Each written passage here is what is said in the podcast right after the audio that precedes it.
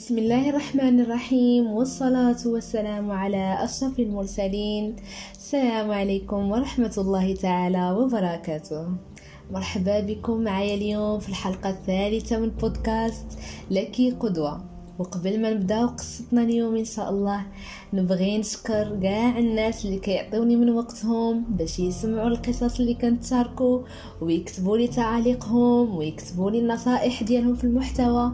نبغي نقول لكم شكرا جزيلا وأنا جدا ممتنة بالتفاعلات ديالكم. نتمنىكم نتوما بخير إن شاء الله وجمعتكم مباركة بإذن الله تعالى. اليوم حديثنا على موضوع اللي هو نفيس وفي غاية الأهمية وهو أول أمر تأمرت به الأمة المحمدية واللي هو إقرأ.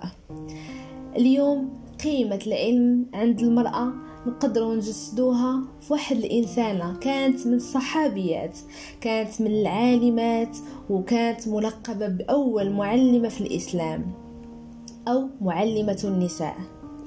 كنتكلموا على السيدة الشفاء بنت عبد الله العدوية واللي الاسم الحقيقي ديالها كان هو ليلى ولكن لقبت بالشفاء بحكم أنها كانت تمتهن مهنة الطب وتعالج الناس من مجموعة من الأمراض. فسموها بالشفاء حتى قبل دخولها للإسلام. دارها كانت أول مدرسة بالمدينة المنورة. واللي كان بيت عاطيه لها سيدنا رسول الله عليه الصلاة والسلام. وكانت كتجمع فيه نساء مكة وكتعلمهم القراءة والكتابة. الشفاء أسلمت قبل الهجرة وتحسب من الأوائل اللي دخلوا الإسلام رضوان الله عليهم. وفي الجاهلية ديالها كيف ما قلنا كانت معروفة أنها راقية. كانت كترقي الناس من مجموعة من الأمراض وأكثر مرض كانت مشهورة به كتعالجه هو مرض النملة. واللي كان مرض جلدي الجلد كيكونوا فيه مجموعة من التقرحات فكانت كتقرأ عليه الرقية ديالها وكتعالج بالأعشاب اللي كيعالجوا بها ربما مجموعة من النساء أو الأمهات ديالنا في الوطن العربي. أو الإسلامي بشكل عام بحال الكركم أو العنصر أو مجموعة من الأعشاب العربية كانت كتعالج بها وتعالج من الحمى والأطفال ومجموعة من الروايات تقالت عليها في هذا الباب. ملي سلمات آه، سيدتنا الشفاء كانت تشاورات مع سيدنا رسول الله واش تبقى ترقي أو لا لا.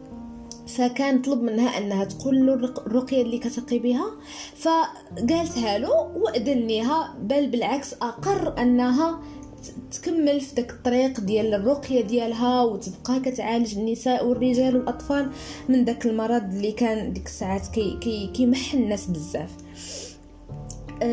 والعجيب هو أن أه مصطفى عليه الصلاة والسلام اللي تزوج أم المؤمنين أه حفصة بنت سيدنا عمر رضوان الله عليه كان قال لها علميها الرقية كما علمتيها الكتابة والقراءة.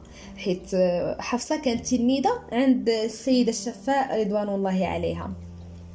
وهذا الشيء إلا كان كيدل فكيدل أن المرأة آنذاك كان عندها اهتمام أنها تكون قارية وكتعرف تكتب ويكون عندها نصيب من العلم.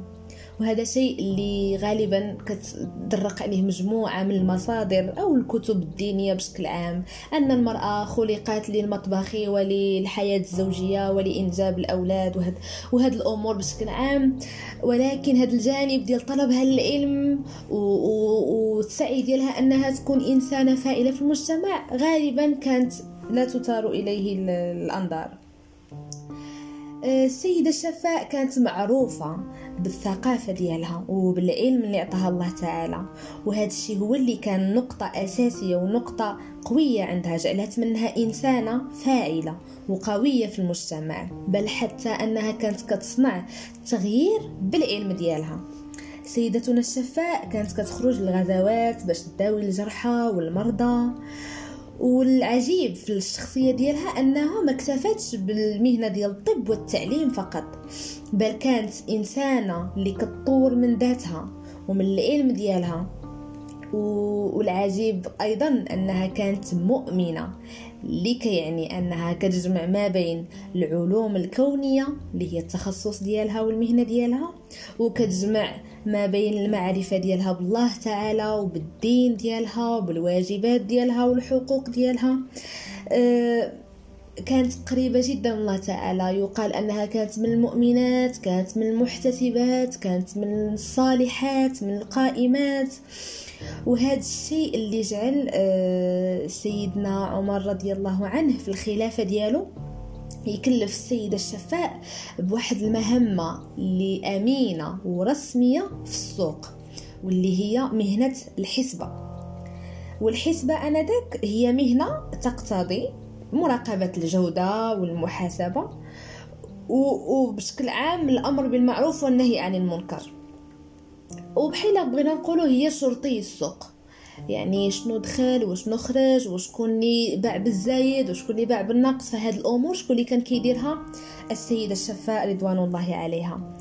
في واحد النهار وأثناء آه، ممارستها المهنة ديالها كانت كدور في السوق على التجار وشافت واحد جوج ديال الرجال ماشيين في الطريق أه وكيمشيو الهوينه كيمشيو بشوية تقانين وكيهضروا بشوية وهي شكون هما هادو. قالوا لها إنهم النساكون. والنساكون هنا بالمعنى ديالها أنهم العابدون إلى بغينا نقولوا. واستغربات ووقفت لهم في الطريق وقالت إن عمر بن الخطاب كان إذا قال أسمع وإذا مشي أسرع وإذا ضرب أوجع وكان نعم الرجل في الناس.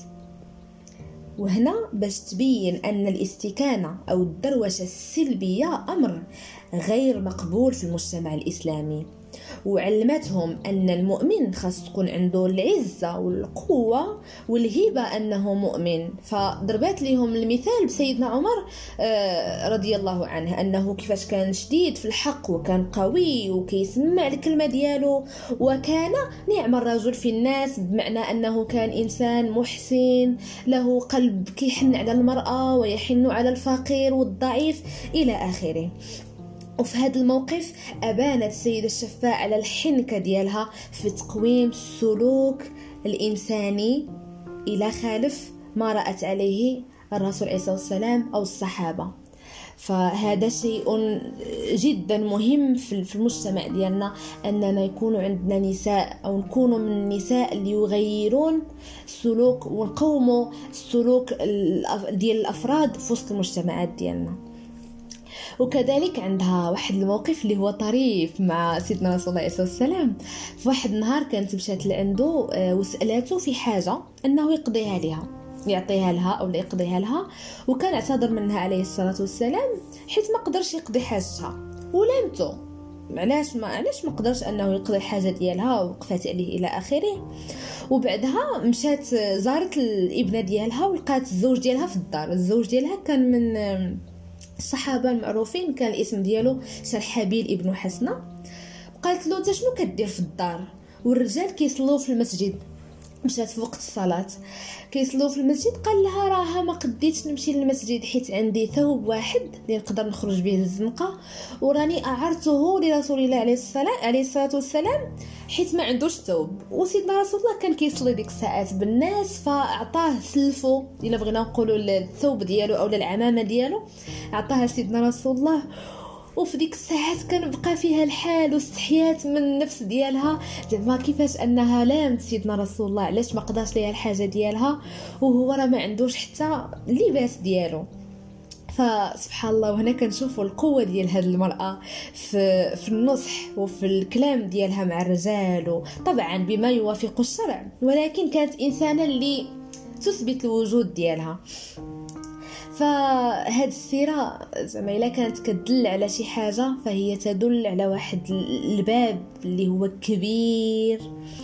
أه تدل على أن المرأة عندها حق شرعي ماشي وضعي. حط حطه لها الله تعالى وعطاه لها في القرآن وعطاه لها في مجموعة من الأمور فأنها تكون فاعلة في الحياة الاجتماعية والاقتصادية والسياسية بل حتى أنه ماشي غير حق ولكن واجب. هنا السؤال اللي كيطرح اللي كيطرح نفسه هو باش باش تقدر تكون هاد المرأة نافعة أو لا فاعلة في هاد في هاد في هاد المجتمع على المستويات اللي ذكرنا من قبل بالعلم. الطريق الوحيد والأوحد اللي هو العلم اللي خاص يكون عند كل وحدة فينا. نصيب من علم كتقوم به المجتمع. إلا ما عندناش العلم ما يمكنش نقوم المجتمع بالجهل. وهنا نفتح قوسين آه، ملي كنقولوا العلم ما كنخصوش به غير العلم الكوني أو لا العلوم اللي هي ملموسه هكا طب هندسة أو مجموعة من الأمور وإنما كنقصدوا به حتى العلوم الغير الكونية واللي هي العلوم الدينية واللي هي المعرفة عن الله تعالى وهي آه، كل امرأة وكل أنثى تعرف ما يخصها من دينها آه، زعما الدين كرمنا بمجموعة من الأمور بل حتى أن الله تعالى كرمنا بصور اللي هي كاملة. بالاسم ديال النساء مثلا أو لا سوره النور أو لا سوره الطلاق. هادو مجموعة من الصور اللي فيها مجموعة من الحقوق ديال المرأة ومجموعة من الأمور اللي كيطرحها ليها الإسلام كيقول لها الطريق اللي تمشي ليها فهاد الأمور إلا شدينا فيها ولا رجعنا ليها ورجعنا نتعلموها. آه، فهذا الخير الكثير الكثير وغادي نربحو بزاف. آه، الآخرة ديالنا والدنيا ديالنا كذلك. آه، هاد الأمور غتنفع الحياة بشكل عام غتنفع المرأة في حياتها الزوجية غتنفعها في حياتها الأسرية حياتها العلمية والعملية ومجموعة من الأمور. وهذا الشيء طبعا فين كنلقاوه؟ كنلقاوه في القرآن كيف ما ذكرت في السنة. السيرة العطرة ديال الصحابة والصحابيات والمصطفى عليه الصلاة والسلام. خليت لكم الخير. نتمنى أن القصة ديال سيدتنا الشفاء تكون أثارت الإعجاب ديالكم وتكون آه، فعلا قصة اللي هي مؤثرة وناخذ منها العبرة ديال أننا نعود للعلم ونعود نجد فيه النية مع الله تعالى. ودمتم بخير وجمعتكم مباركة مرة أخرى. السلام عليكم.